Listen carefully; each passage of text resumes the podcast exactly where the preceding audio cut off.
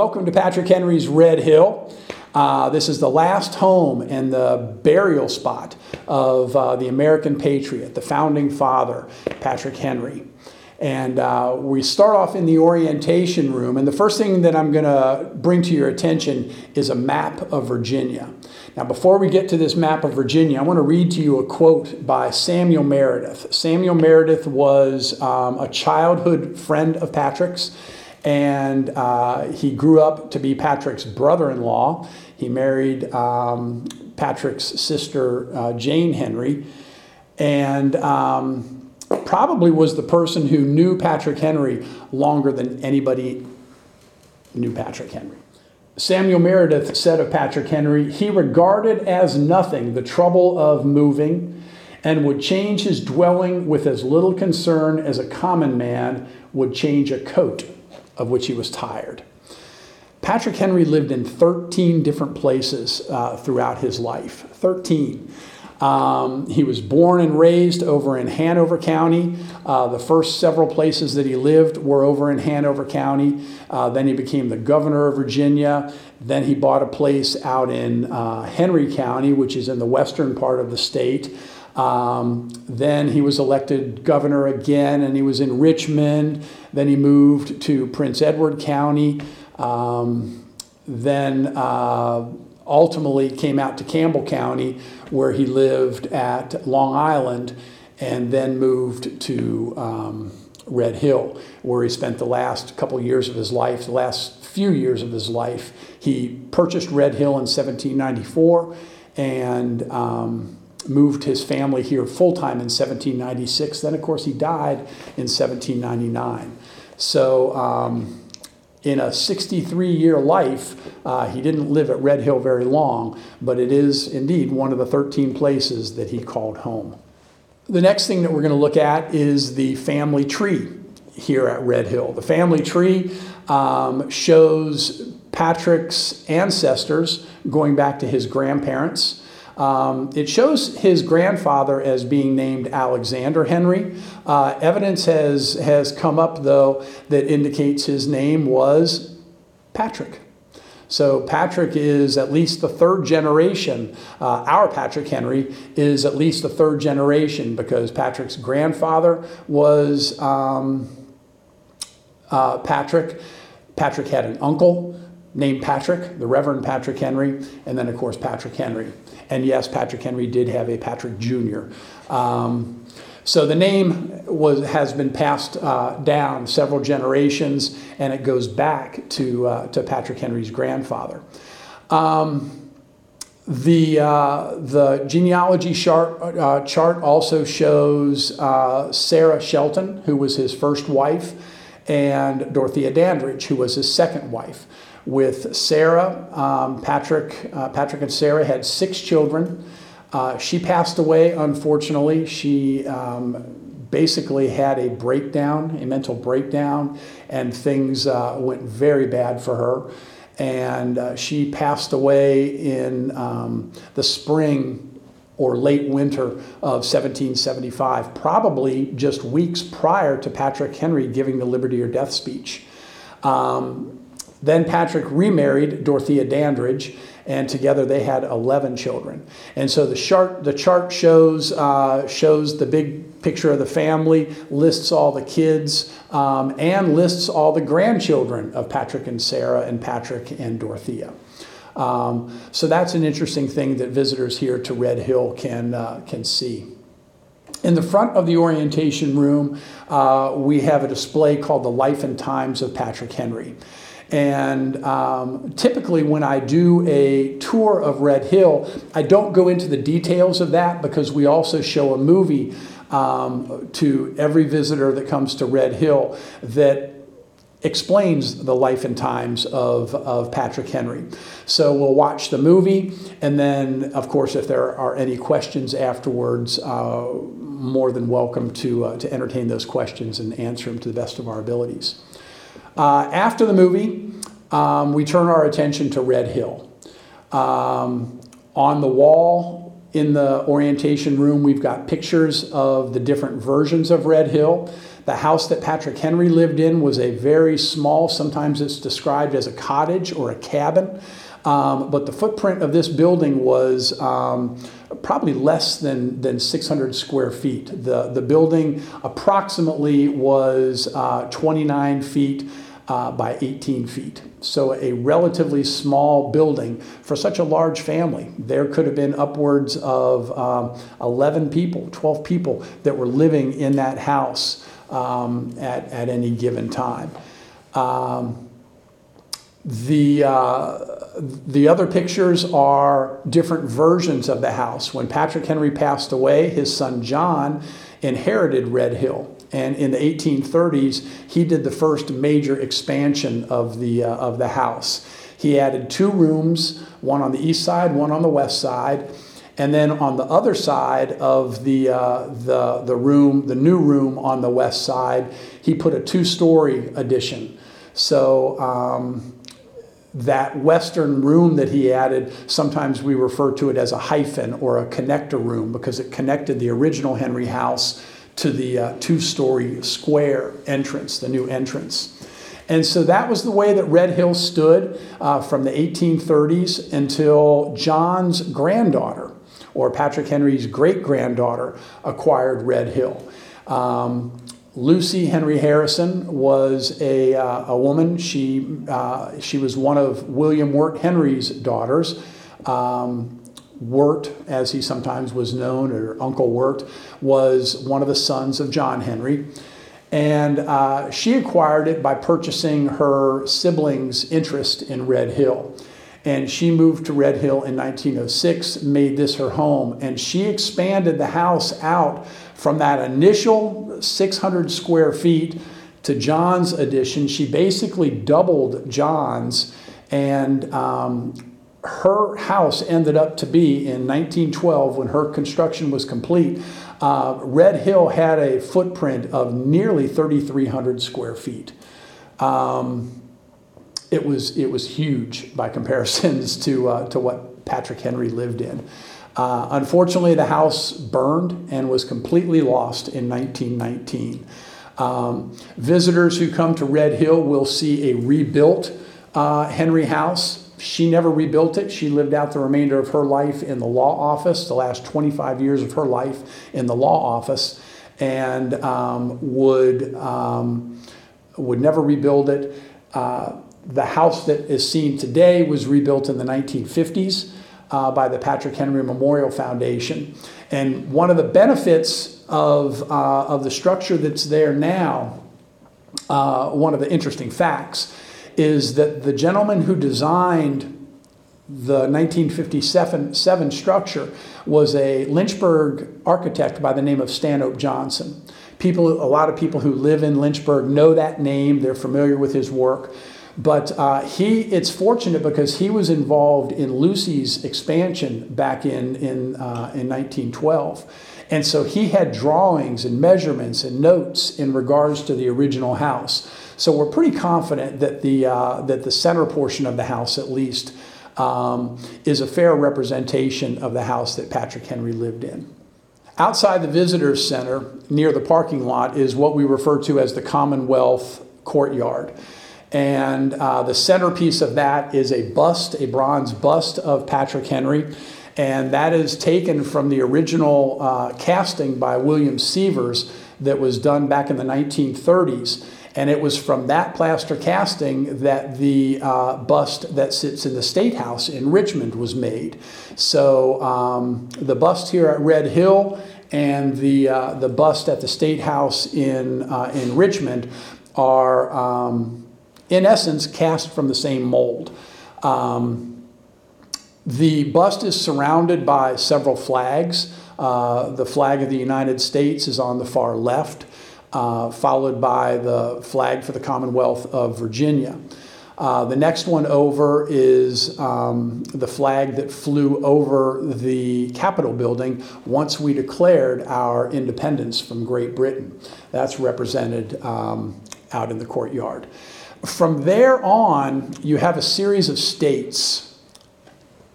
In 1778, um, the uh, the land that encompassed the state of Virginia when Patrick Henry was, um, uh, was the governor of Virginia encompassed what we know today as Virginia, West Virginia, Kentucky, Ohio, Indiana, Illinois, Wisconsin, and Michigan.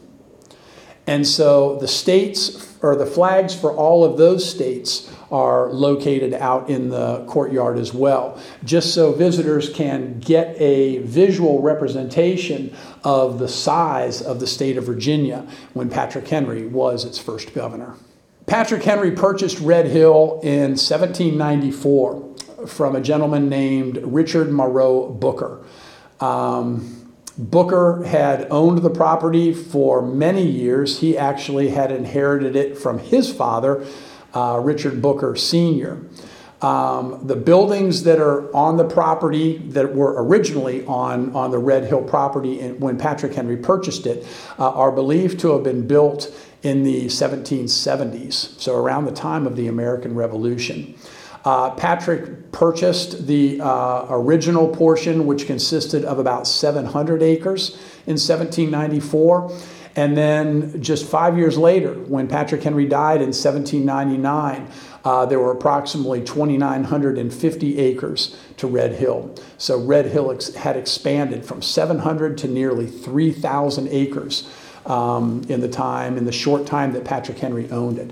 That's a great example of one of the ways that Patrick Henry made his wealth. He bought and sold land.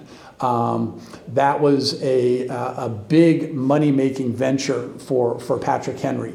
He speculated in land. He did own a couple of plantations other than Red Hill at the time of his death, um, but he owned a lot of speculation land as well visitors, when they're approaching the house, uh, uh, the Henry House today, they pass um, through a, uh, a, a, channel or a, a, series of boxwoods. And those boxwoods actually date back uh, to the 1800s. Patrick Henry's son, his youngest surviving son, was John Henry. John was only about three years old when Patrick passed away in 1799. And uh, he would grow up to, um, to marry a woman by the name of um, Elvira McClellan Henry, who was from uh, Lynchburg. And um, she was very much into planting and beautification of Red Hill. And she's the one who had the, uh, the boxwood row um, planted on the north side of, of the house. Here we have the house of Red Hill.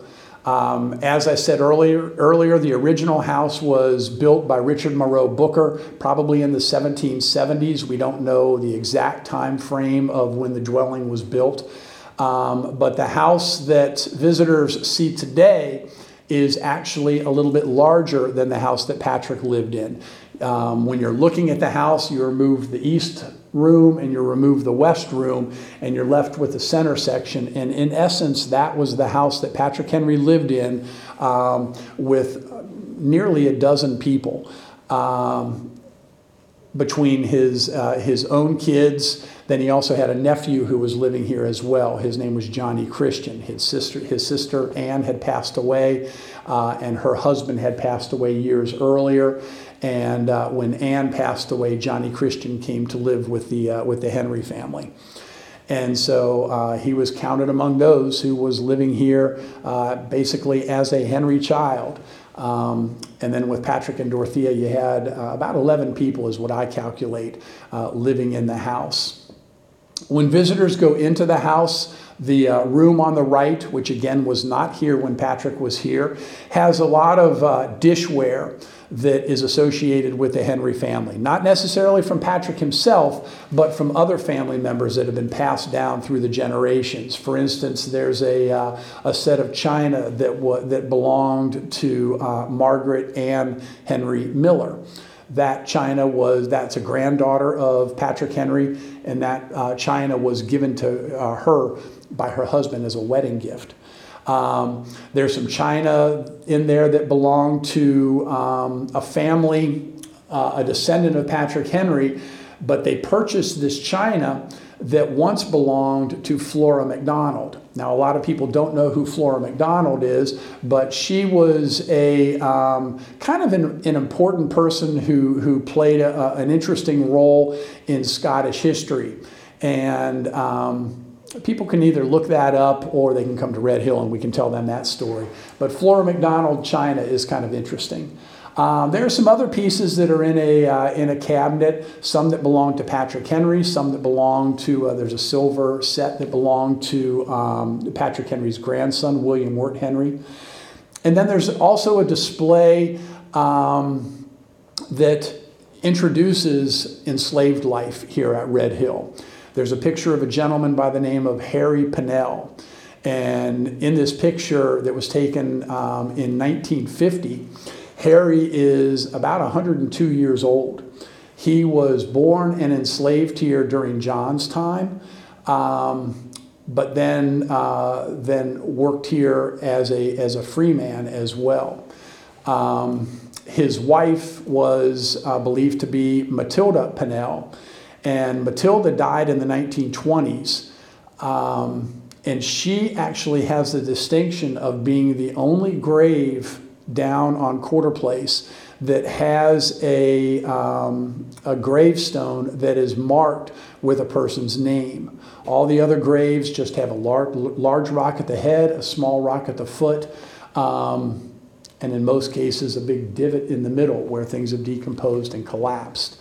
Um, but Matilda was, uh, was buried and, uh, and given a proper headstone uh, that is, um, that's engraved with her name and the date of her death, uh, which is kind of unique.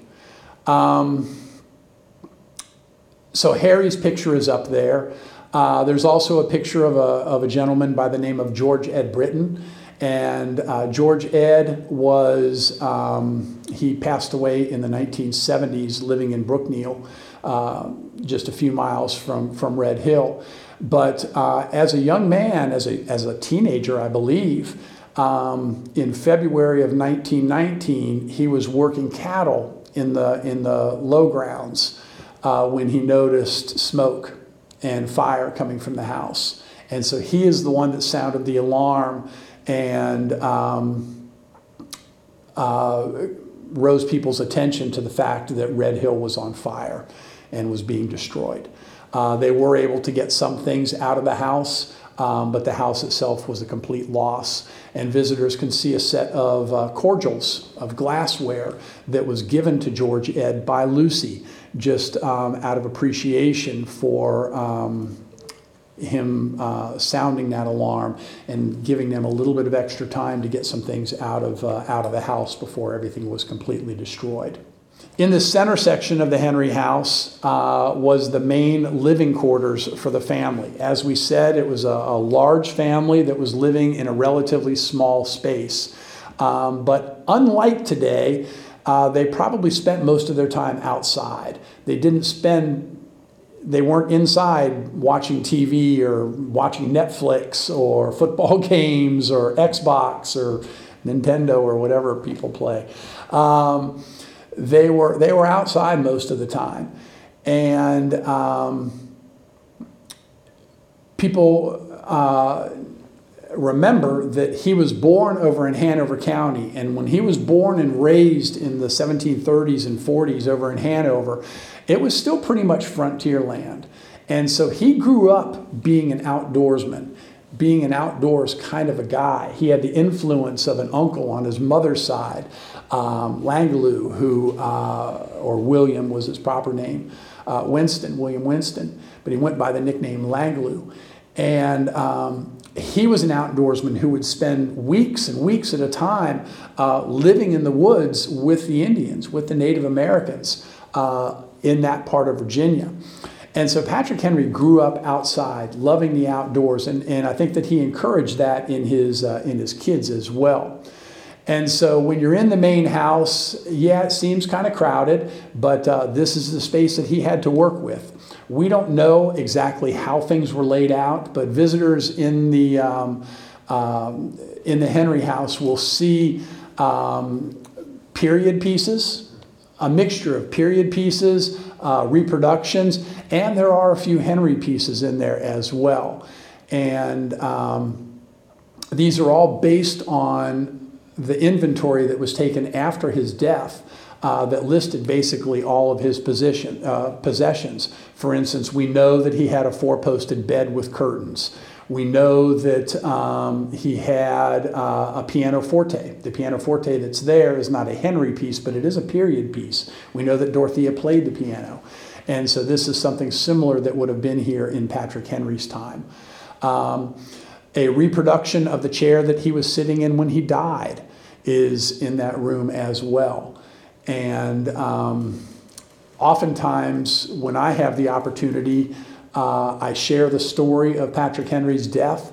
Um, but when visitors see the orientation movie, they see a dramatic um, representation of the death of Patrick Henry uh, with the illness that he um, was suffering from. And uh, this blocked intestines is, in essence, what it was. And his doctor gave him a last ditch effort, a final resort. This is either going to help you or it's not uh, and that was a bottle of liquid mercury. And the hope was that was going to push that blockage through um, and maybe provide him some relief. But uh, I think the doctor knew that mortification had already set in, the body was already poisoning itself. And um, he was he was pretty much starting to shut down, I think, mm. and um, this just kind of sped things along. But Dr. Cabell was his physician. He was a brilliant physician. He was trained in Pennsylvania, he was trained in Scotland. Uh, he went on to have a, an incredibly uh, successful and brilliant medical career. Um, it was not murder, it was not assisted suicide, it wasn't anything nefarious, nothing, nothing, he didn't do anything wrong. Um, he followed all the proper procedures, and the hope was that this was going to give him a little bit of relief. Um, so the chair that he was sitting in uh, was sold from Red Hill. Lucy sold it in 1910 at an auction, um, but uh, it is preserved. We know where it is. Um, but the chair that is uh, in the Henry House, and there's also another one that's in the uh, museum that um, are reproductions of the chair that he was sitting in when he died. It has a unique shape to it, and it was said that he was very comfortable sitting in that chair as opposed to laying down in his bed. Uh, the last room that we visit in the Henry House is uh, entitled Children of the Patriot, and it's on the west or on the east side of the house, and it's a room that was added by John. Um, more than 30 years after Patrick passed away. And in this room, there are several panels on the wall, and each of the panels um, uh, shares facts about the 17 children of Patrick and his two wives. Um, again, Patrick married Sarah Shelton first. Together they had six children, then she passed away. Uh, then Patrick married Dorothea Dandridge. Together they would have 11 children, and then she passed away. So, Children of the Patriot um, talks about the large family that lived here at Red Hill. Food preparation was a little bit different in Patrick Henry's time than in our time today. Uh, when um, somebody walks into the open hearth kitchen, here at Red Hill, the first thing that they notice is that they had to go into a different building. The kitchen is physically detached from the main Henry house. This was done for several reasons because of smoke, because of fire, keeping fire away from the main house. Um, the smell that might be associated with cooking food, um, the heat, the excessive heat um, that might be uh, coming from the kitchen, especially on warm summer days. Um, we don't know who the cook was here at Red Hill. Um, it has been suggested, suggested that uh, possibly her name was Critty. Uh, Critty was a woman who lived here. She had three children uh, Harrison, Jack White, and Coleman. Um, they would have lived actually in the kitchen itself, uh, possibly upstairs in a, in a loft area. Um, the kitchen is modeled after a, uh, after a typical kitchen um, in that time period. Um, but it is not really a reproduction of Patrick Henry's kitchen because we don't know what his kitchen looked like. Um, it had already been torn down by the time that archaeological work was, uh, was being done here and buildings were being reconstructed. Uh, they had kind of some artifacts to work from, some archaeological evidence to work from, but uh, this is kind of Stanhope Johnson's, the architect's, um, idea of what the kitchen might have looked like. Um, Critty would have been one of the hardest working people here at Red Hill. She would have risen early in the morning to start to prepare meals and worked late into night, into the night, um, cleaning up and possibly preparing for the next day. Um, she would have met with Dorothea periodically to find out um, what family members are going to be here, who might not be here, are there any guests or anything like that coming through? In other words, how many people am I cooking for? And um, she had a lot to choose from, uh, Critty did, because uh, Red Hill was pretty much a self sustaining plantation. They had everything that they needed right here. Uh, from fruits and vegetables to meat to cattle to hogs, chickens. Uh, they had everything they need to prepare meals right here. And um, she would have met with Critty periodically just to find out menu items and requests and things like that. Um, Dorothea probably would have been the one to keep valuable spices uh, in the main house, and then she would kind of dole them out to Critty as she needed them. Spices were something, for the most part, that had to be imported. Everything else was pretty much done here at Red Hill. Um, things were made here at Red Hill. Uh, cooking utensils and things like that were made here at Red Hill. The food was raised here at Red Hill. And so they had pretty much everything they needed. But expensive things like imported spices, like I said, would have been kept in the main house uh, by Dorothea and then dished out as um, as she needed. That way, she could kind of keep an eye on the inventory and know when they needed more and things like that. Um, so the kitchen was definitely a hub of the uh, of the um, of the area where the Henry family lived, and um, possibly it was Critty who was a very important part of that uh, of of that life here at Red Hill. So we talked about Critty and how she may have been the cook at Red Hill. Again, we don't know that for a fact, but we do know that she had three kids. Um, she had uh, three sons named Coleman, Jack, and Harrison. We don't know their exact ages because we don't know exactly when they were born, but they know we know that they were small children at the time that Patrick died in 1799 um, because they're listed as children uh, in the inventory. And so uh, Harrison was um, basically similar in age to Patrick Henry's youngest son, John. And um, so they grew up at Red Hill. And um, when John took ownership of Red Hill, um, Harrison became his coachman. And so uh, they obviously knew each other and uh, knew each other very well. And Harrison actually outlived John Henry. Uh, John Henry died in the, in the 1860s, and Harrison kept going. Uh, William Wirt Henry um, acquired Red Hill from his father, John, and um, they both died around the same time, William Wirt Henry and uh, Harrison. Uh, William Wirt Henry died in 1900. I don't have an exact date of Harrison's death, but it was right around that same time. So Harrison was here for Patrick Henry, for John Henry, and for William Wirt Henry. And it was said that uh, William Wirt Henry gave Harrison uh, his cabin in recognition and in appreciation of the several years and several generations that Harrison served the Henry family. And so the coachman's cabin was put in its location where it is today back in 1961. But many of the timbers came from a cabin that was over on Quarter Place Trail. Quarter Place Trail being the hub of the African American community here at Red Hill. And I say African American because it encompassed both slaved, enslaved, and free. And um, it's possible and it's believed that uh, those timbers came from a cabin that was actually owned by Harrison, uh, the coachman. And uh, so that's a that's a, a, special feature here at Red Hill. So visitors have an opportunity to see the, this cabin, which is near the historic uh, Henry House.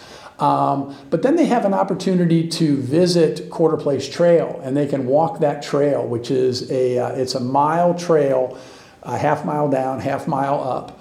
Um, and when people are on the trail, they'll pass a reconstructed um, cabin. They'll, they'll pass uh, a couple of original foundations, foundations from original um, quarters that were, uh, that were used by enslaved folks here at Red Hill. Uh, they'll pass a tobacco barn that dates back to the 1850s, an ordering pit, which is used as part of the process for preparing tobacco for shipment. Um, but uh, probably one of the most special places on the trail. Um, and one of the most special places here at Red Hill is at the bottom of the trail. It kind of dead ends into the African American cemetery. And that cemetery holds the remains of uh, at least 147. There are, there, we know that there are 147 graves down there um, of people who, uh, who lived here at Red Hill, who worked here at Red Hill, and helped make Red Hill the successful plantation that it was. Um, they cover several gener- ge- uh, generations of African Americans here at Red Hill. Um, unfortunately, we only know the name and have a date for one person out of those uh, 147. We know the names of about 40 that are down there. Um, and we're learning specific dates through through records, through um, through county records and things like that. We're learning as much as we can, and we're continually doing research, trying to find out um, who everybody is down there. It would be beautiful if if we came up if we could ultimately create a list with 147 names on there, and know the dates of when they were when they were buried there at Red Hill. Um, but Matilda Pennell is the only one that we know by name she has a, a marker down there that is uh, that's engraved with her name and the, and the date that she passed away. And um, she was married to Harry Pennell. Harry Pennell, we talked about back in the, uh, in the Henry house. There's a picture of Harry Pennell. He died in the 1950s and uh, his wife Matilda passed away in, uh, in, in the 1920s. Both of them, I believe, were born into slavery in John's time, um, but then, uh, then grew up, lived here, worked here. Um, she is buried here, to the best of my knowledge. He is not buried here. I believe he's buried at Mount Calvary um, in Brookneal. One of the highlights here, one of the visual highlights, literally, here at, uh, at Red Hill is uh, something that towers over the nearby structures. It's in between the law office, the only original building to Patrick Henry's Red Hill, and the, the Henry House. Uh, what I'm talking about is, of course, the Osage orange tree. Um, it's over 65 feet tall. It has a branch breadth of over 85 feet and it has a trunk circumference of uh, over 300 inches. Um, as I said, this tree towers over the, the nearby structures, and this has been recognized many times as the largest Osage orange tree in, uh, in the United States. Um, the, uh, the tree is named for the Osage Indian tribe, which is a tribe that uh, is uh, kind of found more over um, like in the uh, Missouri area, kind of out that direction. Um, the wood, the tree itself is not necessarily indigenous to, to this part of Virginia. A lot of times when, tree, when Osage orange is planted someplace, it's because it is planted. There's just a lot of not, not a lot of natural ones around here. The Osage orange itself is basically a big seed pod. Um, by definition, by horticultural definition, it is a fruit because the seed is inside it. Um, but it's not a fruit like you think of when, when you think of an apple or an orange or a banana or something like that. You don't want to eat this thing. Um, in the name of research, I took a bite and it's not pleasant. um, I did it for you. Uh, it's very sticky. It's, it's, again, it's just a big seed pod. Um, the wood was used by the Native Americans. Uh, it's a very strong wood, a very durable and, and somewhat pliable wood. So they would use it, they would carve it out and use it for bows. Um, when you look at the tree, um, you're going to understand that they probably didn't use, use it for making arrows because there's no straight branches on that thing. It's all twisted and all over the place. Um, but it is a fascinating tree. The tree itself uh, was over 100 years old when Patrick Henry lived here at Red Hill. Uh, that tree stands out there and is estimated to be over 350 years old. Um, so it is very big and very old, and uh, visitors um, I probably see people take pictures of that tree more than I see pictures taken of anything else here at Red Hill. Uh, it's definitely a, um, a centerpiece and a showpiece here at, at Red, Patrick Henry's Red Hill. As we walk towards the law office, we're going to uh, see a couple of things. On our left, we're going to see some fig bushes, some fig trees. Well, they would be trees if they would, would not be cut down frequently. But with the weather here in, uh, in Virginia, sometimes frosts um, make, it necess- make it necessary to, uh, to trim them down.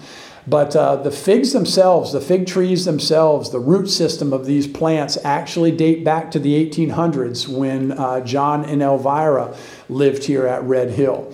They still produce today and um, they uh, produce an enjoyable, um, sweet fig that, uh, that sometimes I see people take one and eat one. I don't encourage it, but sometimes it happens. On the right side, on the east side of the walkway, as we walk up, you'll see a herb garden. And the herb garden is kind of a representation of what an herb garden might have looked like here in Patrick's time. Um, herbs were very important not only for cooking and for spicing food up, but also for um, medicinal purposes.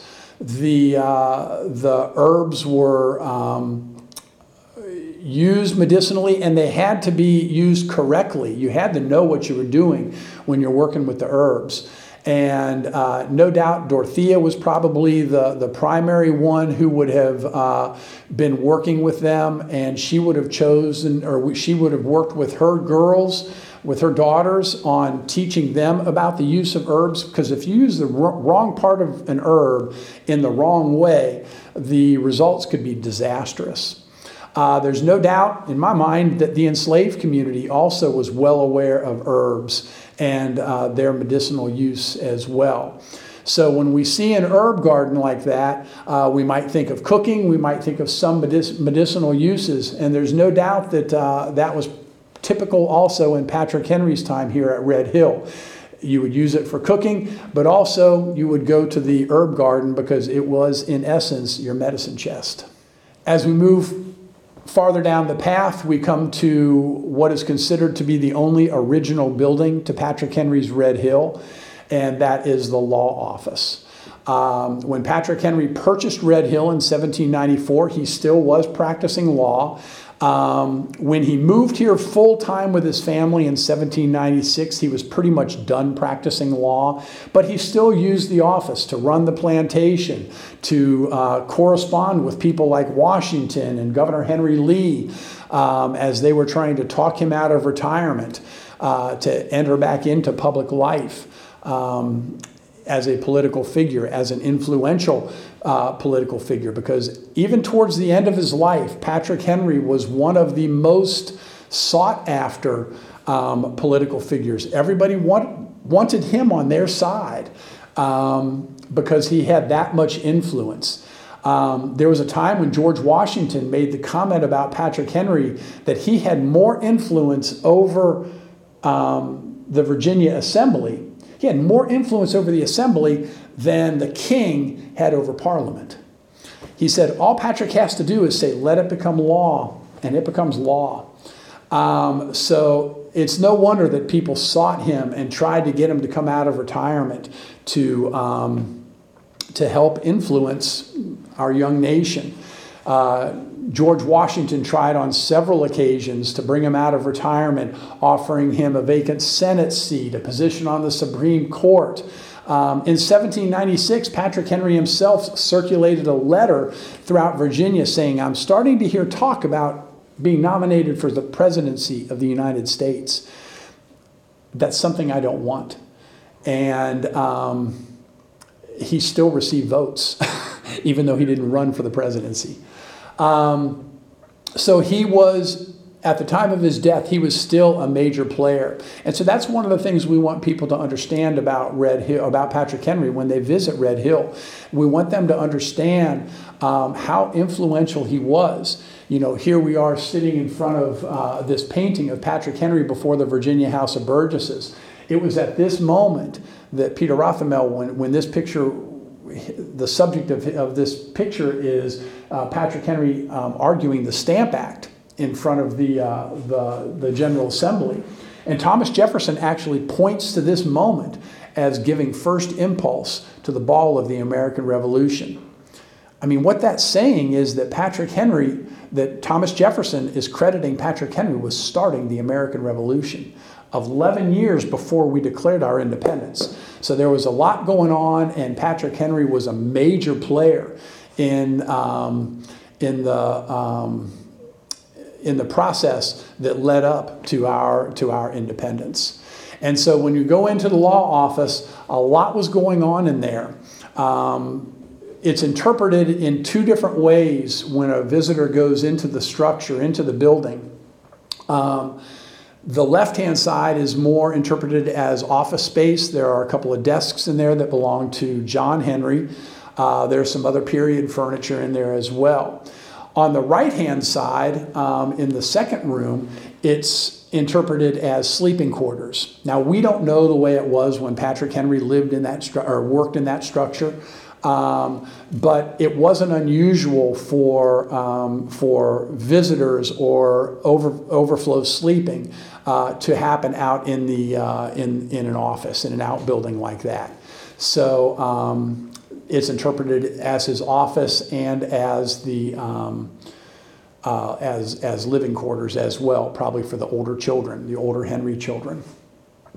Now, what's interesting is when the house burned in 1919, when Patrick's great granddaughter, Lucy Henry Harrison, was living here, she ended up moving out into the law office and lived there for the last 25 years of her life.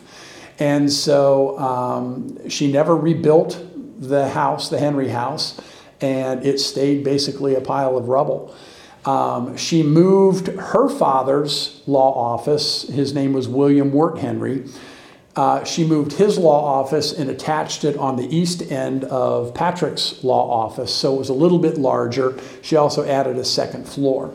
But after she passed away, and after the Patrick Henry Memorial Foundation purchased Red Hill, and they were putting things back the way they were for, um, uh, for visitors back in the 1960s, um, it was relocated back to where it was or close to where it was when Patrick Henry lived here.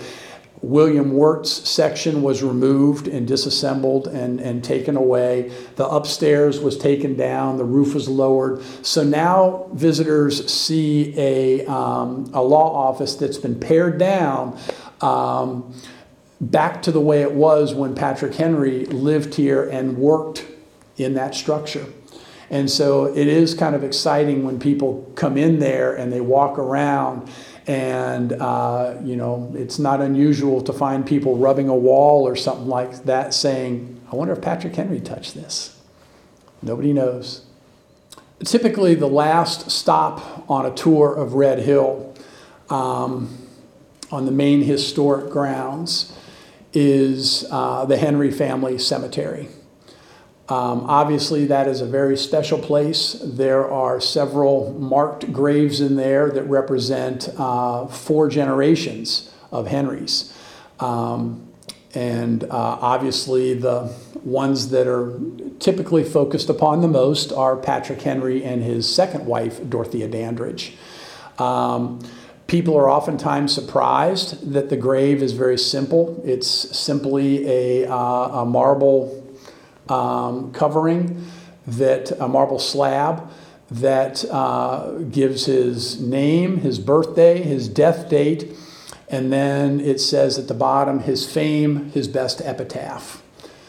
Um, family tradition holds that uh, it was in the uh, 1850s, so more than 50 years after Patrick uh, passed away, um, that there began to be talk amongst family members of moving Patrick uh, moving his body over to St. John's Church, which is where he did the speech, Give me liberty or give me death.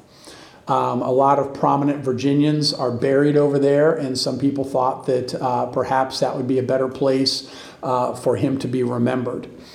Um, John Henry was still living at the time, and John Henry made the decision this is where Patrick Henry lived, this is where he died, and this is where he's going to stay. And um, so it was in the 1850s that he permanently had Patrick Henry marked uh, with the grave that visitors see today.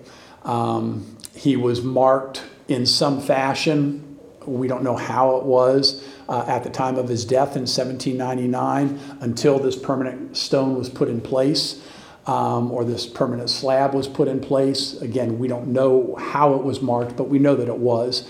And um, so we're confident that this is where Patrick Henry is.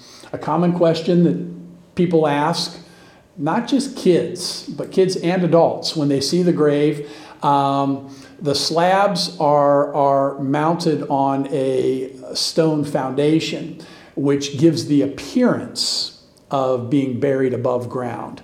But uh, the bodies of Patrick Henry and his family members are all deep underground. But that's one of the questions that I get a lot of times when, uh, when I'm with visitors uh, in the cemetery at Red Hill. But as I said, it's a very special place. Um, there are marked graves there, and there are unmarked graves. Um, there is a legend that people can refer to outside the cemetery that kind of gives them an indication of where the uh, unmarked graves are. We don't know anything about them.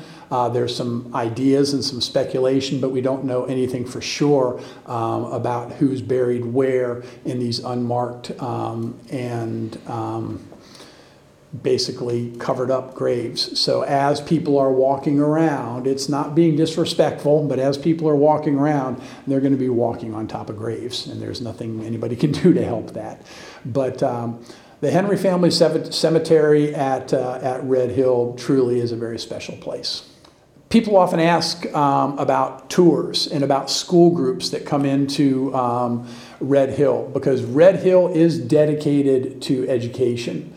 Um, they reach out to the schools, they work with the schools, they provide resources to the schools, but they also provide the opportunity for schools to come to Red Hill.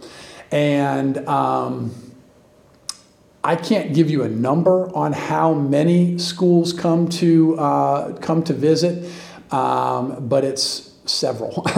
um, typically, they're fourth graders when they come in from like the public schools um, because they come in and uh, and this helps with the SOLs, the standards of lit- or standards of, of learning. Um, but uh, it's not uncommon for uh, in the summertime there might be day camps that uh, that take a field trip to Red Hill. Private schools coming to Red Hill. We had a school um, in the in the spring of of um, 2022. Um, we had a, a, a, private school from California that uh, was here just for a few days they were going to take in some sites in, uh, in Northern Virginia and over by Washington, but they made Red Hill one of their stops. And um, it was wonderful meeting those folks. And so it's great when, when we see students, when we see local students from, um, uh, from area schools or private schools or schools or organizations coming from other places coming into Red Hill to learning more to learn more about Patrick Henry and to learn more about colonial life because one of the things that is oftentimes offered when they're doing group tours um, and people need to call Red Hill to, uh, to verify this and to work this out. But one of the things that, that happens oftentimes is living history. And when we do living history, the hearth kitchen is operational. We have people in the kitchen making food and talking about life in the kitchen and what it was like. And let me tell you, you come in there on a, on a June day or a warm May day at the end of the school year or something like that, you can see how hot it gets in that kitchen. Um, and, and so kids have an opportunity and visitors have an opportunity when they're doing living history to experience the kitchen. Um, the blacksmith shop. The blacksmith shop is, um, was rebuilt, it's, it's reconstructed, and um, was a vital part of, of life here at Red Hill. Lots of utensils, lots of tools, lots of things were made right here in the blacksmith shop. We don't know for sure if it was Jesse, but it's, it's speculated that perhaps there was an enslaved guy by the name of Jesse. Well, there was an enslaved guy by the name of Jesse, but it's been speculated that he perhaps was the blacksmith um, or one of the blacksmiths. Um, we know that he, he held a, um, a very valuable, valuable position here at Red Hill um, as an enslaved individual. Um, but kids get the opportunity to go down there, feel the heat of the furnace um, as they billow, you know, as they operate the billows and, and heat up those coals and put the iron in there and bang out nails. People have an opportunity to, to help bang out the nails. Um, and it's all done by people that are trained uh, who uh, who know what they're doing down there in the blacksmith shop because it is a skilled position today, as in Henry's day. You kind of have to know what you're doing when you're working down there. Um, so living history is something that's that's uh, that's very important. Um, that is offered here from Red Hill. And if people are interested in, um, in booking tours for their organizations or for school groups or camps or uh, family reunions or anything like that, uh, please feel free to uh, you know contact Red Hill. Look them up, redhill.org, and it gives you all the contact information that uh, that you can um, uh, contact them and find out how to be a part of a tour. Thank you